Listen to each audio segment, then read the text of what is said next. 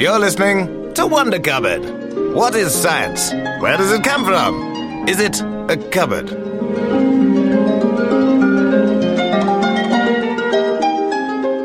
Hello, you're listening to Wonder Cupboard, currently one of six podcasts still being recorded face to face because we live together in in happy married bliss.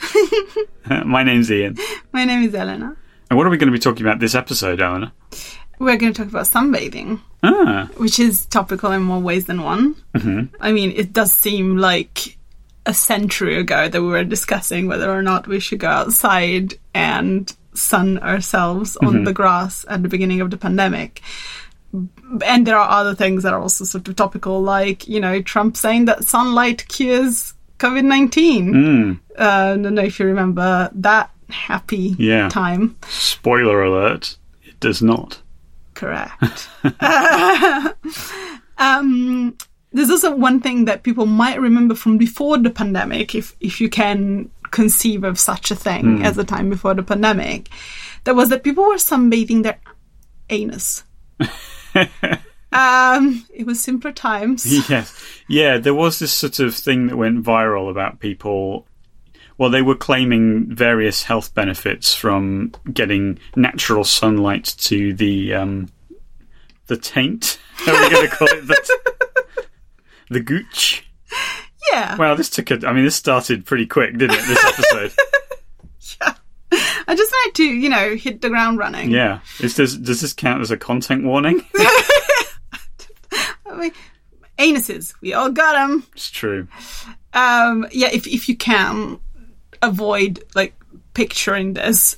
But what happened yeah is that people basically would just lie down with their butt cheeks spread mm-hmm. to allow sunlight into the inner circle. Mm-hmm. It sounds like the, a surefire way to get one of the most painful suntans you could possibly imagine. it does doesn't it um so the, the official name of this practice is perineum tanning oh, I see. Yeah. and there were people on Instagram who were promoting it and so forth and they like allegedly what Wait, sorry. Someone on Instagram promoting something which turns out to be not true. I know. Some absurd. kind of medical quackery on Instagram. I simply will not hear of it. What am I going to do with all these diet pills? What am I going to do with my jade egg? Is my question. Well, d- definitely don't do what they recommend you do with it. Yeah, you can even say, "Well, just stick it up your," because that's kind of mm. yeah. So anyway, so the, the claim around this was that 30 seconds of butt sunning would give you the same benefits as uh, staying in the sunlight for a whole day. Oh, you- all those benefits. all those benefits. Um, and and the idea was that this was an ancient Taoist practice. Um, which of course, when I read that, I was like, okay, Google, let's see where we're at with this. Of course, it's not, because people were not stupid Yeah. a long time ago. Just because it was a long time ago, they were not dumb for that. So the main source for disbelief, in case you're uh, you're wondering, is a book called The Tao of Sexology: The Book of Infinite Wisdom. By Dr. Stephen T. Chang, which was published in the year of my birth, 1986 so yeah, so obviously it's bullshit. But what is true is that Taoist practice did promote sunning yourself as a way to stay in good health. Which is true to an extent. Yes. Yes, it is. We'll talk about it later on as well about the benefit of sunshine, but of course, it promotes the um, production of vitamin D in your in your system, which is good for your immune system. And there are other claims as well that we're going to talk about. So, but the way they did it in in Taoism was quite intriguing. I think for men, specifically men, they they were instructed to stand um, in the early morning sunshine, holding a piece of paper with the character for sun written on it. The piece of paper was then soaked in water and eaten for maximum uh, sunlight absorption. Women were supposed to do it with moonlight instead, so there was that's quite. And th- there is also some evidence that Chinese medicine has always been careful to consider circadian rhythms in its practice, which is something that is still uh, considered good for medicine. Um, of course, we have to note that Taoist medicine didn't work like Western medicine. It wasn't about curing, it was about preventing illness. So it was a way to keep in good health. The idea that sunlight would cure mood disorders also comes from that era in China. There are also accounts of similar practices in uh, what is now modern Turkey. So, between the second and first century before Christ, Aretaeus of Cappadocia was among the first to identify bipolar disorder, essentially. You know, he said this is some kind of condition that people have permanently that is characterized by mania on one hand and melancholy on the other hand that alternate at the same time. And he prescribed for people when they were in a melancholic sort of condition to lay in the sun which again was not outlandish at all. Like this is still something that is used, as as we'll see later on. Sun baths were used also in India, in Persia, Rome, Greece, Egypt. Like it was very much very widespread practice. I- specifically in classic Greece and Rome, um, there was a religious relationship between the sun and medicine. So the uh, Hippocratic oath, which is the um, oath that doctors uh, pledge, starts with "I swear by Apollo," who was also the god of light. He was also the god of many other things because he was the national god of Greece, so he was pretty much in, in charge. Right. um, Traditionally, it was also believed that Hippocrates himself was a descendant of Apollo through Asclepius, who was the god of medicine. So it would be this kind of genealogy of medicine that comes from light and sunlight to Hippocrates himself. Ironically, Hippocrates was also one of the first people to describe sunstroke. He described it as a paralysis induced by excessive exposure to light, to sunlight as we said, in moderation, sunbaths were deemed beneficial. Greek athletes would prepare for the Olympics by exposing themselves to the sunshine as well. So I, I, I, my guess is also that they would look really hot. And that was part of it because, like, you know, they would oil themselves as well for the Olympics. There was very much an aesthetic component to the Olympics. And in case you don't know, they did um, perform naked. So there was definitely an aesthetic pleasure in seeing the Olympics as well as um, cheering them on. One thing that I read at some point was a passage from one of Seneca's letters to Lucilius, who was another Stoic philosopher and friend. So the- in these letters, A, are amazing because Seneca just tells ev- tells him everything that he does on a daily basis. Like, oh yeah, I'm gonna go for lunch with my dad's, and then we're gonna sacrifice an ox, and then we're gonna go to the games.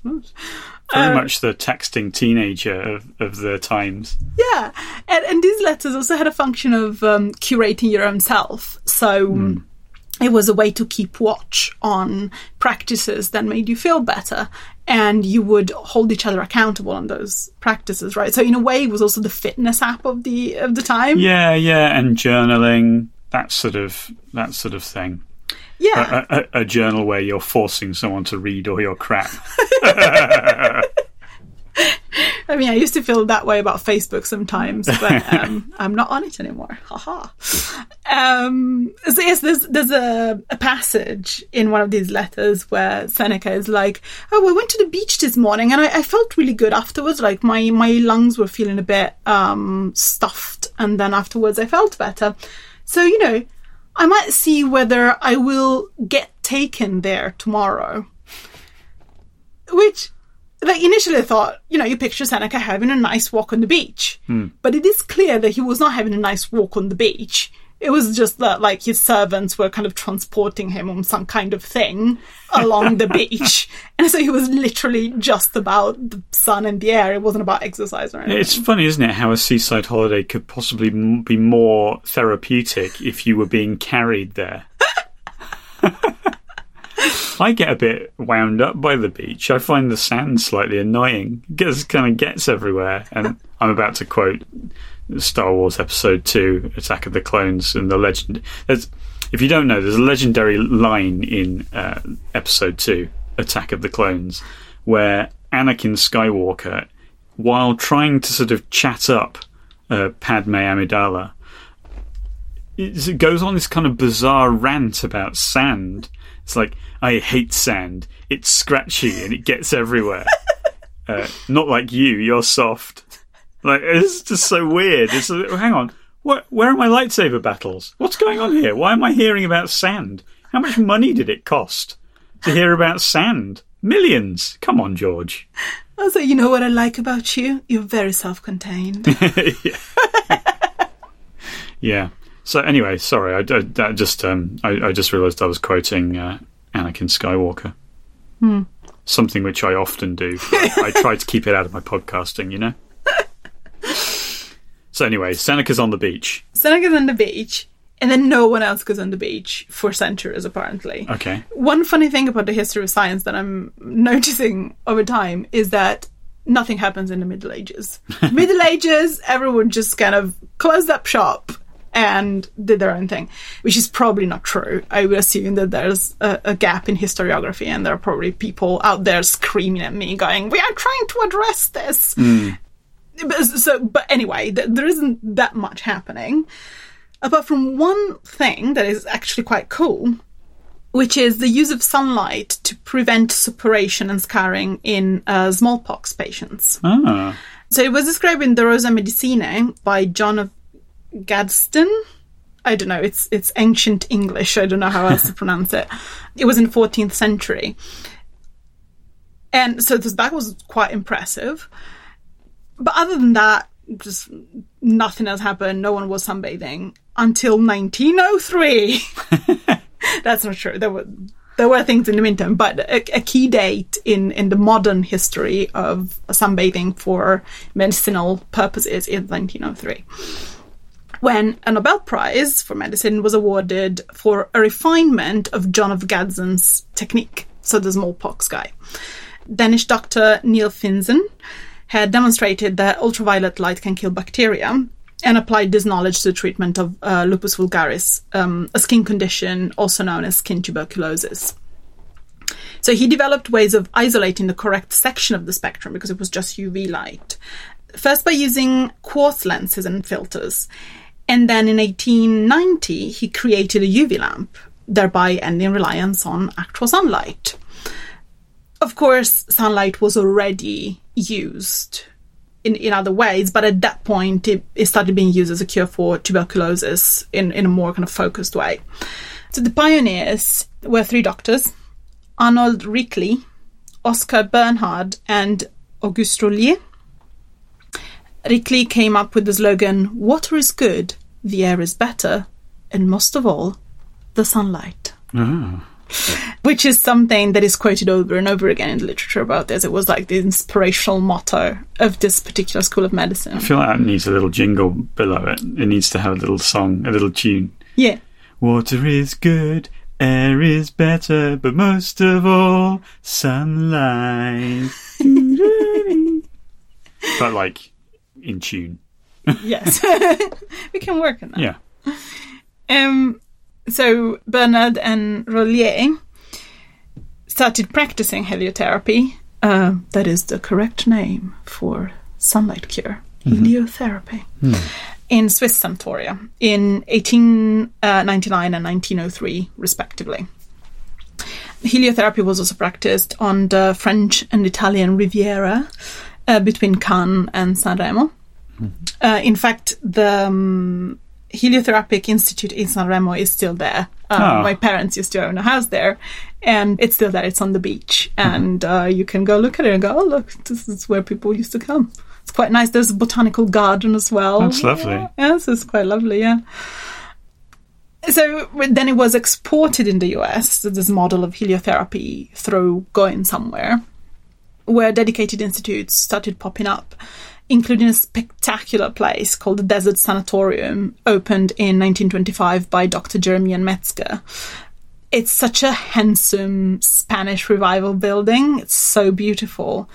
I'll put the the pic on Instagram because it's so cool, mm-hmm. and it looks like. Okay, so just picture how you would build a palace to sunshine. Oh, that's it. That sounds lovely. It's amazing. I want to go there now. Yeah, it doesn't exist anymore. Oh, oh, that's a shame. Sad, yeah. Um, so y- y- I can't go there. Listeners can't go there. But if you want to see it, go to our Instagram account. It's at Wonder Cupboard Podcast. Uh, and we're also on Twitter at Wonder Cupboard. Go there. We tweet things. Follow us. We'll all have fun. It's going yeah. to be delightful. And while you're clicking buttons as well, it really helps us if you subscribe to this podcast on iTunes. It just helps us get the word out so that we can make more of these. So if you're enjoying this podcast, please do subscribe. Why not leave us a review? Why not make it five stars? Hey, look, it's just a suggestion. You don't have to do it. I mean, it's not like all our reviews are five stars so far. They are. They're all five stars. Like, are you going to be the one fucker who doesn't give us five stars? Really? It's a very real risk if you don't click the five star button. Yeah. Imagine the rays of sunshine giving you heliotherapy when you click the five star button. Are we pushing this a bit much? We might be. Might be. A little bit. So anyway, that's that's all of us on social and iTunes and stuff. Oh, it's actually not even called iTunes now; it's called Apple Podcasts. Ugh. anyway, there was a beautiful Spanish revival sunlight palace in the desert. In the desert, but it's not there anymore. Sad. So sanatoria themselves were not an innovation at the time health spas had um, existed since the 16th century, just based on the vague idea that getting out of cities was good for you. So the innovation was a specific use of sunlight to cure things. And you know, as we said, there are, there is some real kind of scientific basis for it. So by the 1920s, sunlight was basically considered a panacea, which there wasn't so much scientific basis for. I'm just gonna talk about the one of the regimes that were adopted in one of these spas and then became sort of fashionable, and so others started practicing it as well. It's called the Nordrach regime, and it prescribed that patients get up at sunrise, walked barefoot to the top of a hill, gradually removing clothing as they ascended to the top of the hill. This was um, gender segregated, so it was sex segregated. So then they would be butt naked by the time they were at the top of the hill, and they would do sports in open air. And forgive me for the childish um, joke, but um, the description actually talks about ball games. so I'm just picturing a bunch of naked men oh, doing ball games. Was there by any chance a booming industry in telescopes in the town over? Can you imagine? Like, you, you, you move into this house, you've got a beautiful house with a beautiful view on the mountain, on the hill, and then maybe two or three late, years later, you can't look out the window in the morning there's all these naked people jumping up and down on top of it. Yeah. Neighbours from hell. Yeah.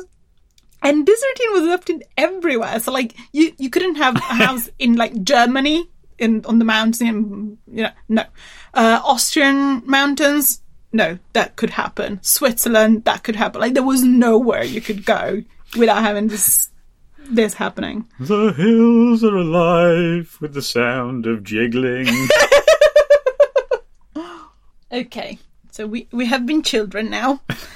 Um, Let's get to serious matters, mm. such as the Spanish influenza, which now we all know about because um, a lot of insight from the Spanish influenza has been brought in to bear when COVID nineteen started mm. spreading Things widely. about second waves, yeah, sort of thing were very were observed quite keenly with mm. the Spanish influenza.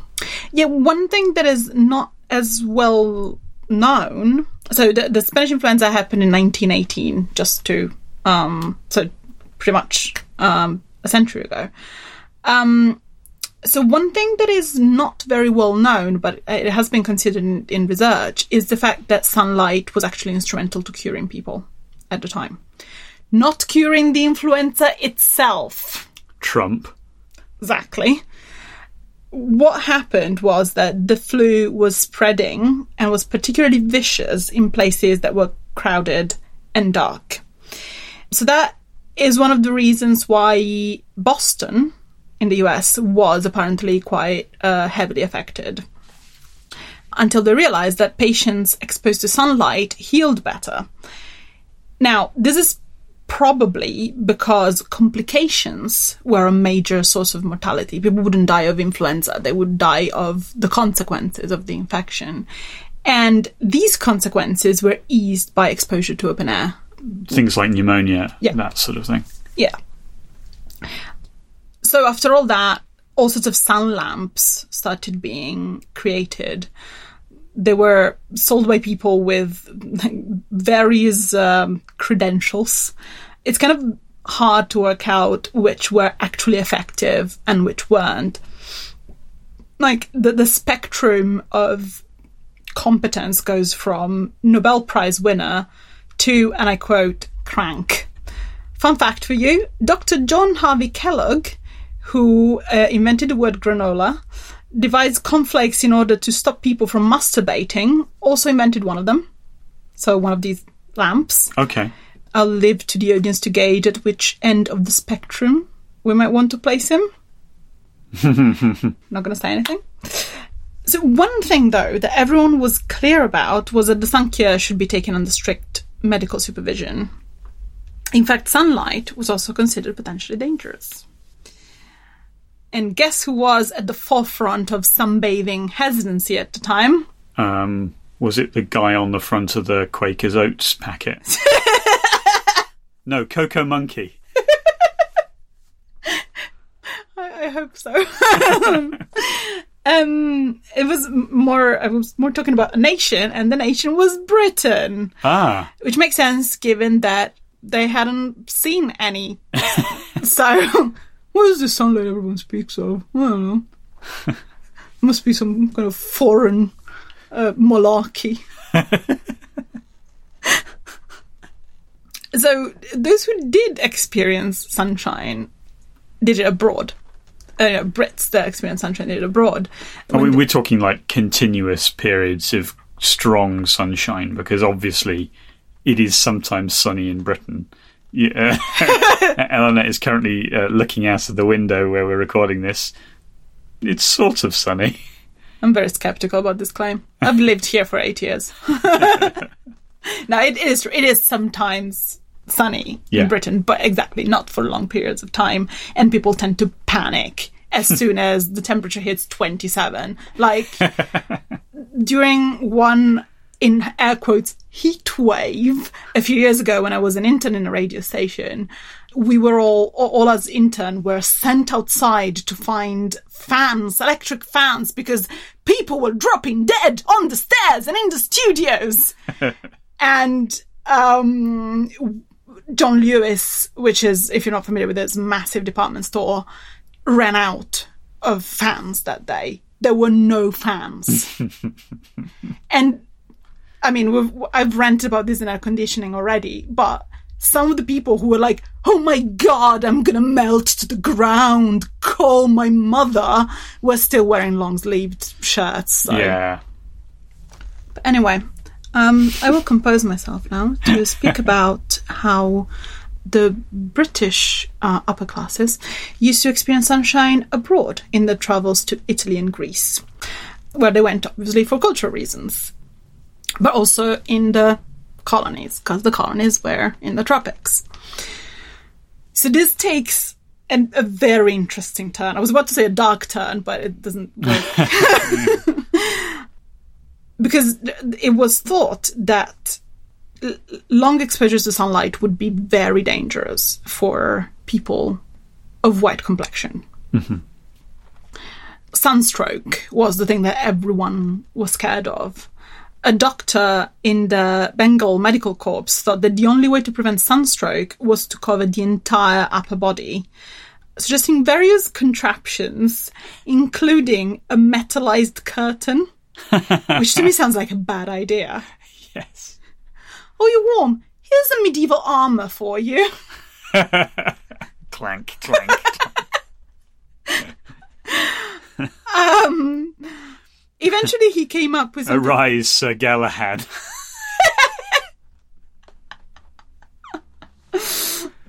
So eventually, he landed on something a bit uh, less unwieldy, which was a wide brimmed hat, which became known as the pith helmet or a solar topi. It's a very iconic part of colonial wardrobe. It screams colonialism, doesn't it? yeah. I mean, we, again, we'll put one on Instagram. It's that kind of cream white hat with the kind of double dome. It's got a dome on top and then a sort of a, a curved brim around it. Yeah, that one. That one. that one. So the, the medical reason for covering up also involved preventing something called tropical neurasthenia, which is not recognized as a disease anymore, which was thought to affect white people in the colonies. So this is okay, just warning, we're getting into proper like race science territory here, which at the time was just mainstream science. Nowadays, this is largely discredited, even though it is not as discredited as it should be. Yeah, it still pops up um, in science, and we should probably talk about it at some point because it is quite appalling. You know, people would think that these things don't happen anymore. Oh, yes, they do. At the time, it was much more blatant, though. So the, the idea was that humankind was divided up into races that were in a hierarchy with guess who at the top? Hey, white people. And so this was the sort of theoretical framework, right? So white people were radically different from others. yeah, the groups of people considered to be further down the chain. Yes. Tropical neurasthenia was described in a book published in 1905 by Dr. Chas Edward Woodruff. The book was called The Effects of Tropical Light. He contended that sunlight contained something called actinic rays, nothing, which would penetrate the cells and damage the protoplasm, also not a thing, in the cells, thereby weakening the body. So the catch was that Aryan people, in many quotes, not having sufficient pigmentation to block the rays, were the only ones sus- susceptible to this disease. So it was basically impossible for whites to live in tropical areas. This theory was bolstered by the budding physics of radiation, which was emerging at the time. So appealing to rays sounded very scientific, and kind of everyone kind of nodded along and went, "Oh yes, rays. I've heard of that." And so, uh, Madame Curie said things. So the diagnosis of tropical neurasthenia was very vague. Early signs were described by another author as, quote, maintaining a perfect score in bridge party attendance, incessant novel reading, guilty, excessive smoking, and malicious gossip. Wow. Wow, those actinic rays are powerful, I know, right? especially if they can improve your bridge score. Sign me up. Wow. So at this point, you can think, okay, this is racist because it's based on race science, but you know, if it causes whites to just fuck off, then maybe there's a silver lining here.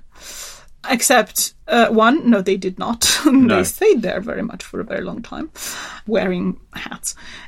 And two, if you can picture it, it actually gets worse. Advanced neurasthenia was thought, among other things, to make the patient, the patient being, of course, a man, overly sexual. So there were things like excessive masturbation, impotence, or sex with local women, which was considered particularly troublesome because any children coming out of the union between a white man and a woman of color would contribute to the, in many quotes, degeneration of the white race. And this was all very explicit. I'm not reading into anything. Mm. Like, this is just something that was considered mainstream medicine. Okay. So we should probably have a word about degeneration. What does it mean? Degeneration theory was the idea that white races were evolutionarily superior to non-white races, and that evolution could be reversed. So mixing races would take humankind to an earlier stage of development.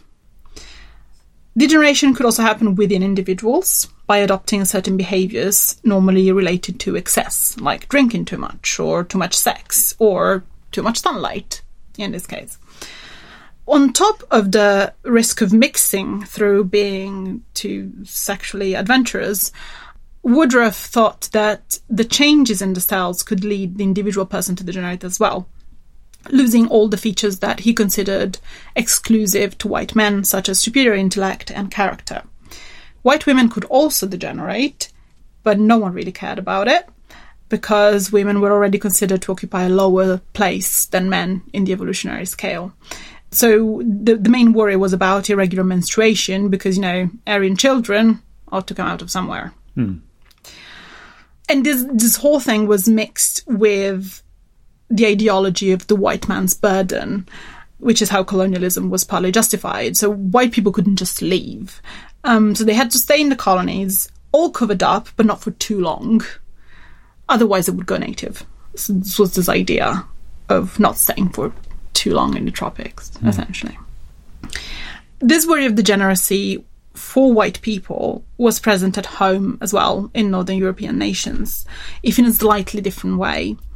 The idea was that if you get too little sun, so again, we're going for excesses here, right? Mm. Too much or too little, or you don't stay outdoors enough, then that's bad as well. And the worry there was that if white people didn't stay healthy, then other races would encroach upon them and kind of take over uh, which of course was considered to be a very bad thing. So the idea that being outdoors in the sun was good had some interesting consequences on culture in the 20s and 30s. One of them was the birth of the youth groups, like the Scouts, that encouraged young people to spend time outdoors. And this was an expression of what has been called muscular Christianity. And that's the idea that germinated in British public schools which, if you, you're not familiar with the British system, they are not public. They are literally private. yes.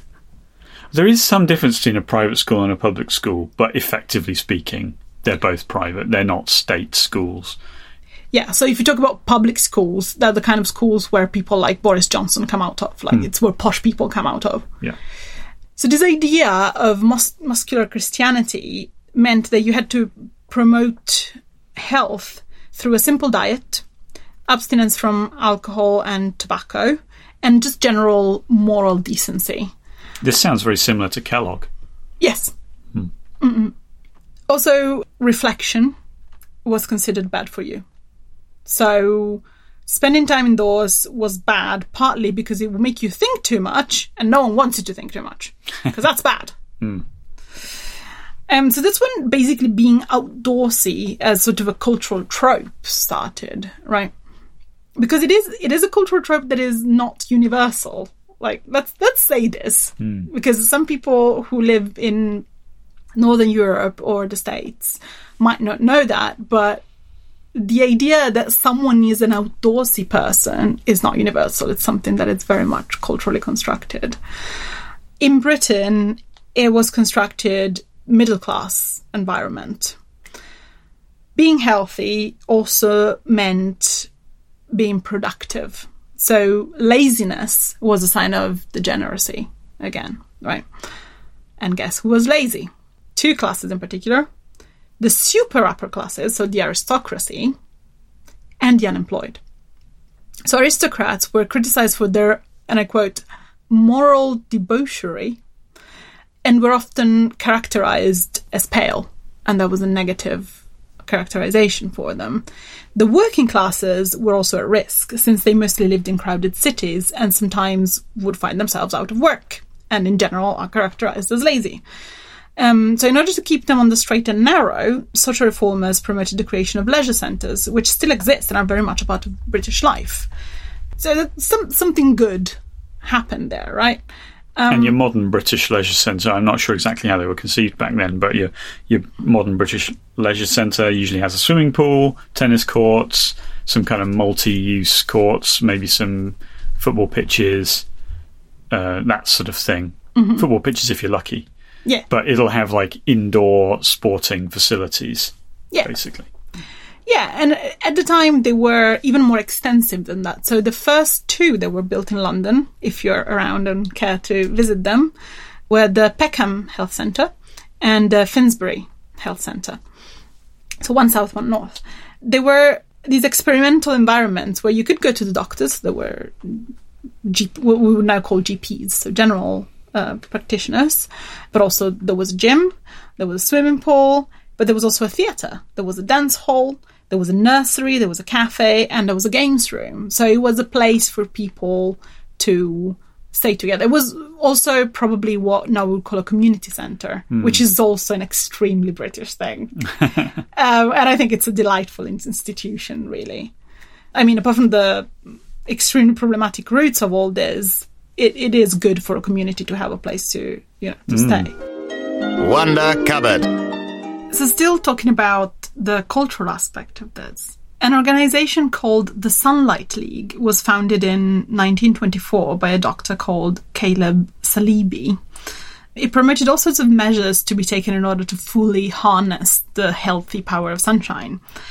One of their branches was the Men's Dress Reform Party Okay. which was funded in 1929 by a radiologist called Alfred Jordan. Because, of course, if you are to sunbathe as prescribed, clothing needs to be on your side. You can't sunbathe in those Victorian woolen swimming suits, right? So I think I think we talked about reform dress a few episodes ago. And it, it was this movement that was trying to free, especially women, from cumbersome clothing that didn't allow them to participate in various activities, including, for instance, research expeditions. Hmm. So the men's dress reform party was all about menswear, of course. Their demands were varied. Uh, again, other quote: "Most members wish for shorts." A few for the kilt. Nearly all hate trousers. Some plead for less heavy materials and less padding. Others for brighter colours. But the villain of the piece is the collar stud. A wail has gone up throughout the land. Man is clutching at his throat and crying. Isn't it brilliant? It's amazing. Wow. What do we want? Shorts. when do we want them? Now. Amazing. So, what was stopping them from just chopping the ends off their trousers? Oh, nothing. They would do that. That's the thing. Right. And it's just, I think it was considered inappropriate. Right, Because you had so- to dress in a certain way. They weren't necessarily arguing for the existence of these things. They were arguing f- that uh, the rules of society should change to make it acceptable. Yeah. I, do you know what? I'm with them. I know, right? Yeah, I think it's good. I, to be honest, I feel the same way nowadays. I mean, less. I mean, shorts are widely available, Yeah. but you go into a menswear shop, and like, so you can. Okay, this is my experience shopping. You go into a shop. It's usually the women's wear. Yeah, the first thing you see, and you see interesting shapes, bright colours, patterns, interesting design, and I'm aware that obviously with this array of choice comes a certain amount of pressure to dress well and in a certain way for women. But then you go, let's say, downstairs into the man dungeon, where suddenly everything is brown and grey. And I'm I'm sick of it. I want colours and interesting things and shapes and patterns and prints.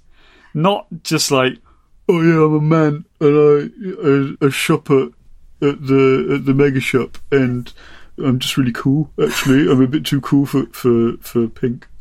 Uh, unless it's like pink, but it's in a really boring shape. Yeah, I mean, it is much more fun to dress as a woman or someone who is happy to embrace more feminine clothing, isn't it? Hmm. So, part of this color thing is interesting because part of the reason why menswear is dark comes down to things that were happening at this time in history. So, men's clothing was basically impossible to wash because of the materials it was made of.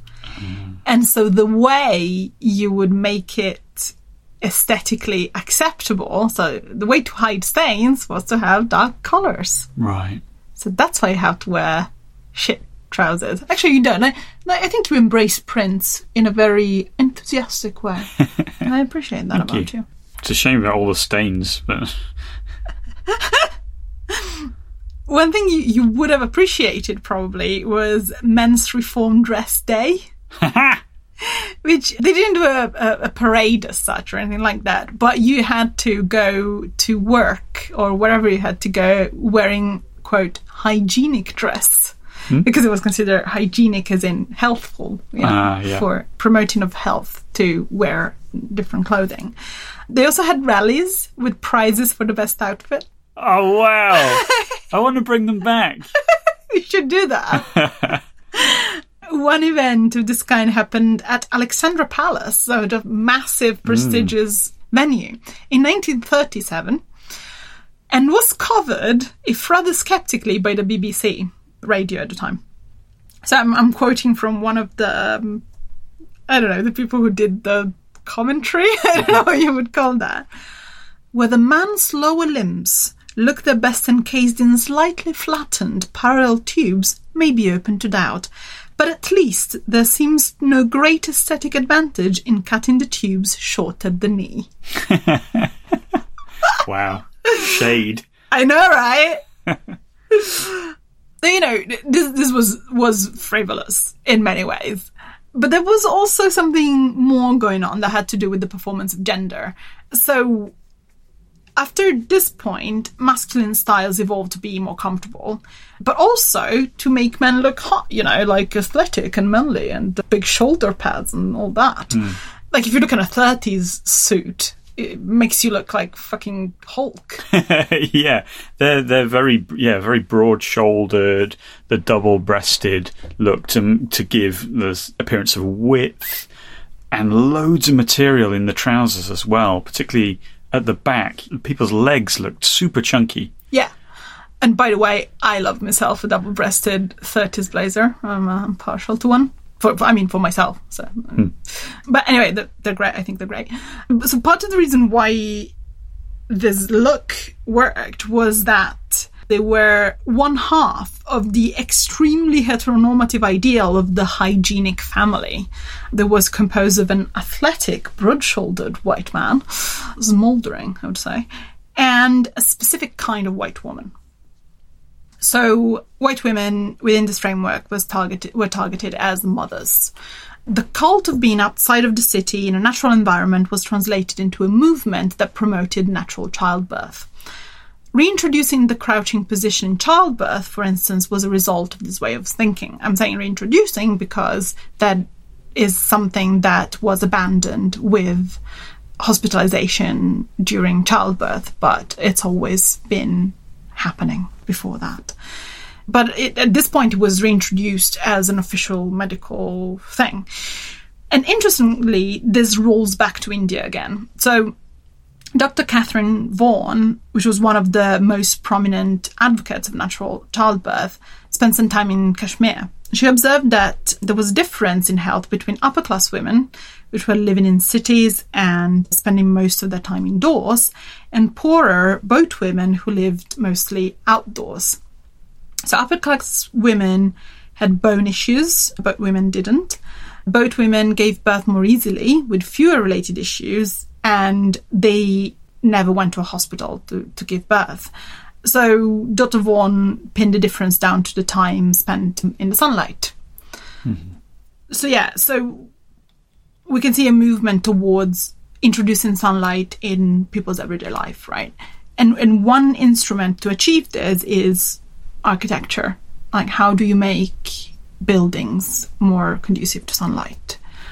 One of the first people to point at the need to build around sunlight was Jean-Étienne Dominique Esquirol, who was a psychiatrist. He spent a few years in the early 1800s, so we're going back a little bit here.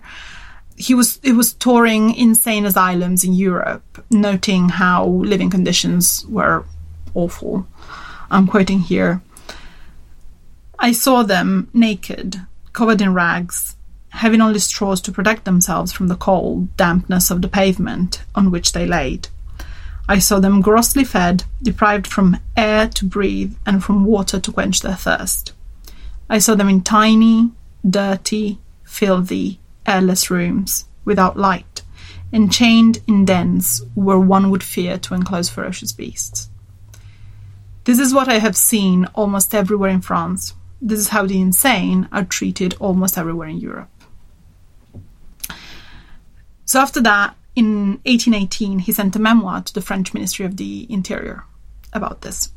And then he led the construction of several hospital buildings where sunlight was privileged, among other things, obviously, more comfortable places and, so forth.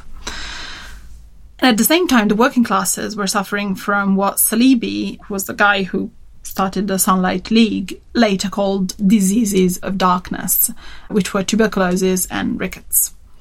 In order to address this problem in Britain, in 1875, the Public Health Act established bylaw streets, meaning that each house needed to have an exposed facade opening on the street.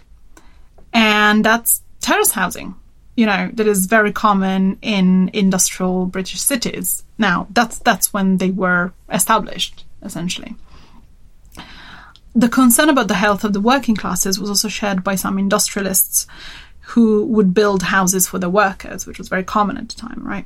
So the founder of Lever Brothers, which is now Unilever, had a place called Port Sunlight built in 1890. He was a huge fan of the sun cure. He slept outside on the balcony. And when he came up with his soap, which was innovative at the time because it was already cut up and wrapped. You know, at the time you would buy soap by weight in a in a grocery shop, or, while his soap was already in chunks. Convenient bars. Convenient bars, exactly. So they were sold in these individual wrappers, and the wrappers had the word sunlight printed on them because you know it was kind of related to health and hygiene and and so on. So we also talked about how sanatoria became that place where you go specifically in order to absorb sunlight. And that was reflected in a specific design that became widespread. And that's, you know, rooms for guests lined up alongside long balconies, which is something that if you have grown up in continental Europe, you have seen. Like I've stayed in some of these places that are now like youth hostels and, and stuff like that there's ver- there's a lot on the mountains around my my hometown, Turin, northern Italy. So this way, even people with mobility problems could access the sunlight very easily um, because even if they were on a wheelchair, they could just be wheeled out of the of the room and and, and get some sunlight. And this is a design that then became popular in holiday resorts. Right now, this is what you see in hotels at the seaside because that's also something that people do. Hmm. You know, they go there to get sun, and you know, the, like the line was quite flimsy between holiday and and cure at that point, Hmm. right? So tourism also developed in those places where initially there were sanatoria, like the French Riviera, and, and so on and so forth. So let's talk about now. You know, we've talked about this history. Is there anything that is still in use that we're still applying? So Disclaimer We are not in the business to give medical advice. Neither of us is doctor. We don't give medical advice. We are not giving medical advice. We're just telling you that light therapy is still in use in medicine. You know, to do that, you use a portable device called a bright light therapy device or BLT. I'm very happy to use a BLT for my health. I've heard this called a SAD lamp as well. Yes. Seasonal affective disorder. Yeah, because that's one of the applications. So, so uh, do you know what a seasonal affective disorder is? Uh, not uh, only that, it's something which is quite loosely defined as being negative side effects of it being cold and dark and wet all winter in Britain. Uh, but that's my understanding of it. There may be a, a, a more medically sound definition. Well, I mean, the definition is basically experiencing depressive symptoms, but only for part of the year. So the part of the year where it's dark. It was a condition that was described by Dr. Norman Rosenthal for the first time, a South African doctor working in Washington who suffered from it. And he also suggested the use of light devices to, mm-hmm. to treat it. So yeah, so you just kind of expose yourself to this bright, to the BLT for a given amount of time every day, and there are settings that, that tell you how much light you're you're being exposed to essentially. Light therapy is also used as an additional tool in treating depression, both unipolar and bipolar. So if you think about the fact, if you think about the Cappadocian doctor that had described bipolar disorder for the first time, he was hmm. already using sunlight. I think hmm. it's quite impressive that that's still part Yeah. of the treatment. Obviously, people get medication. There's all sorts of, thankfully, there's all sorts of things that you can do. Sleep disorders are also treated using these sun lamps because it helps by stimulating the production of melatonin in the brain, which is the hormone that regulates circadian rhythms. Mm-hmm.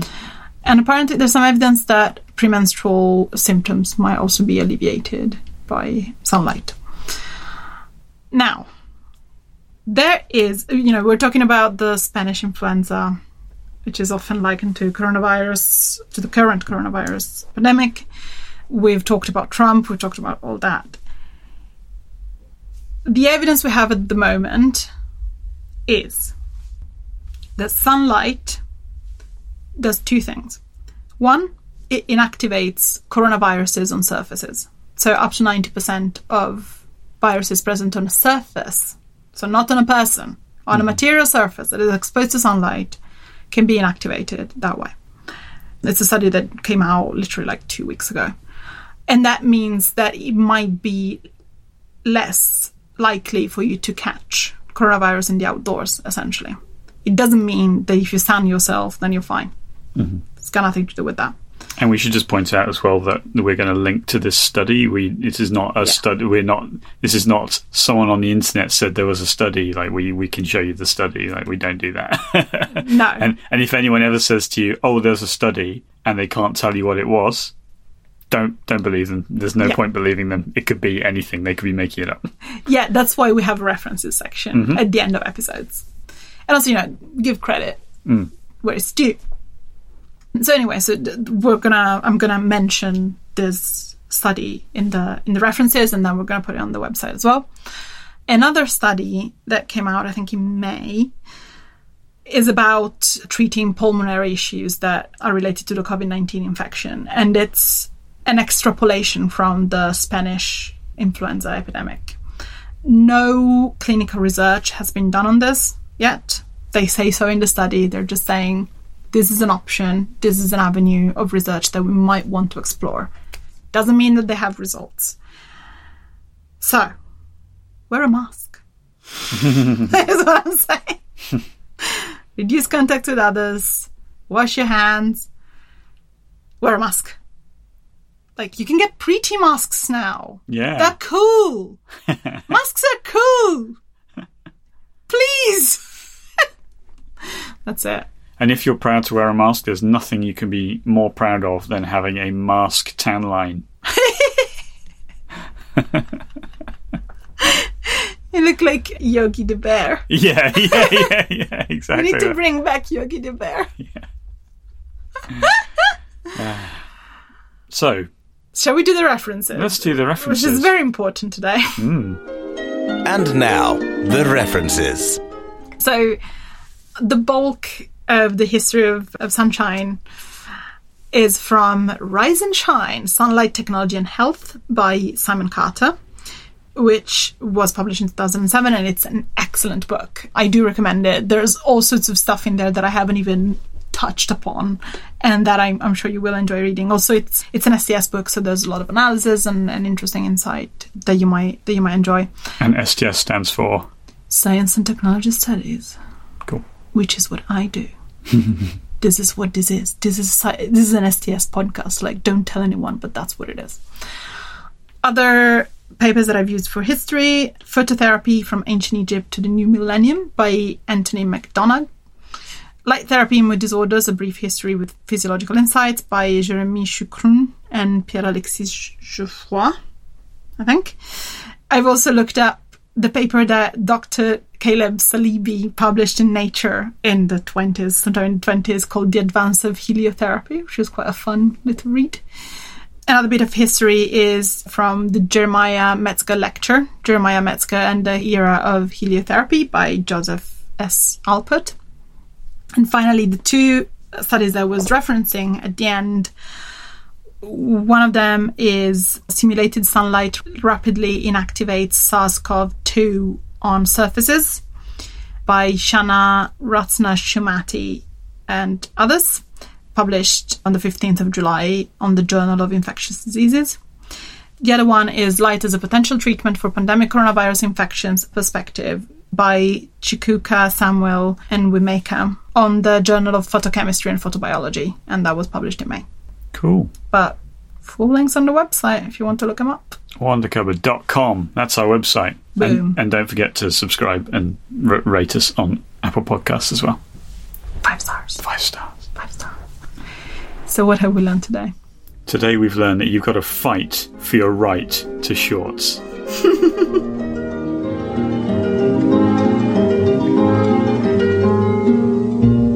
Wonder Cupboard.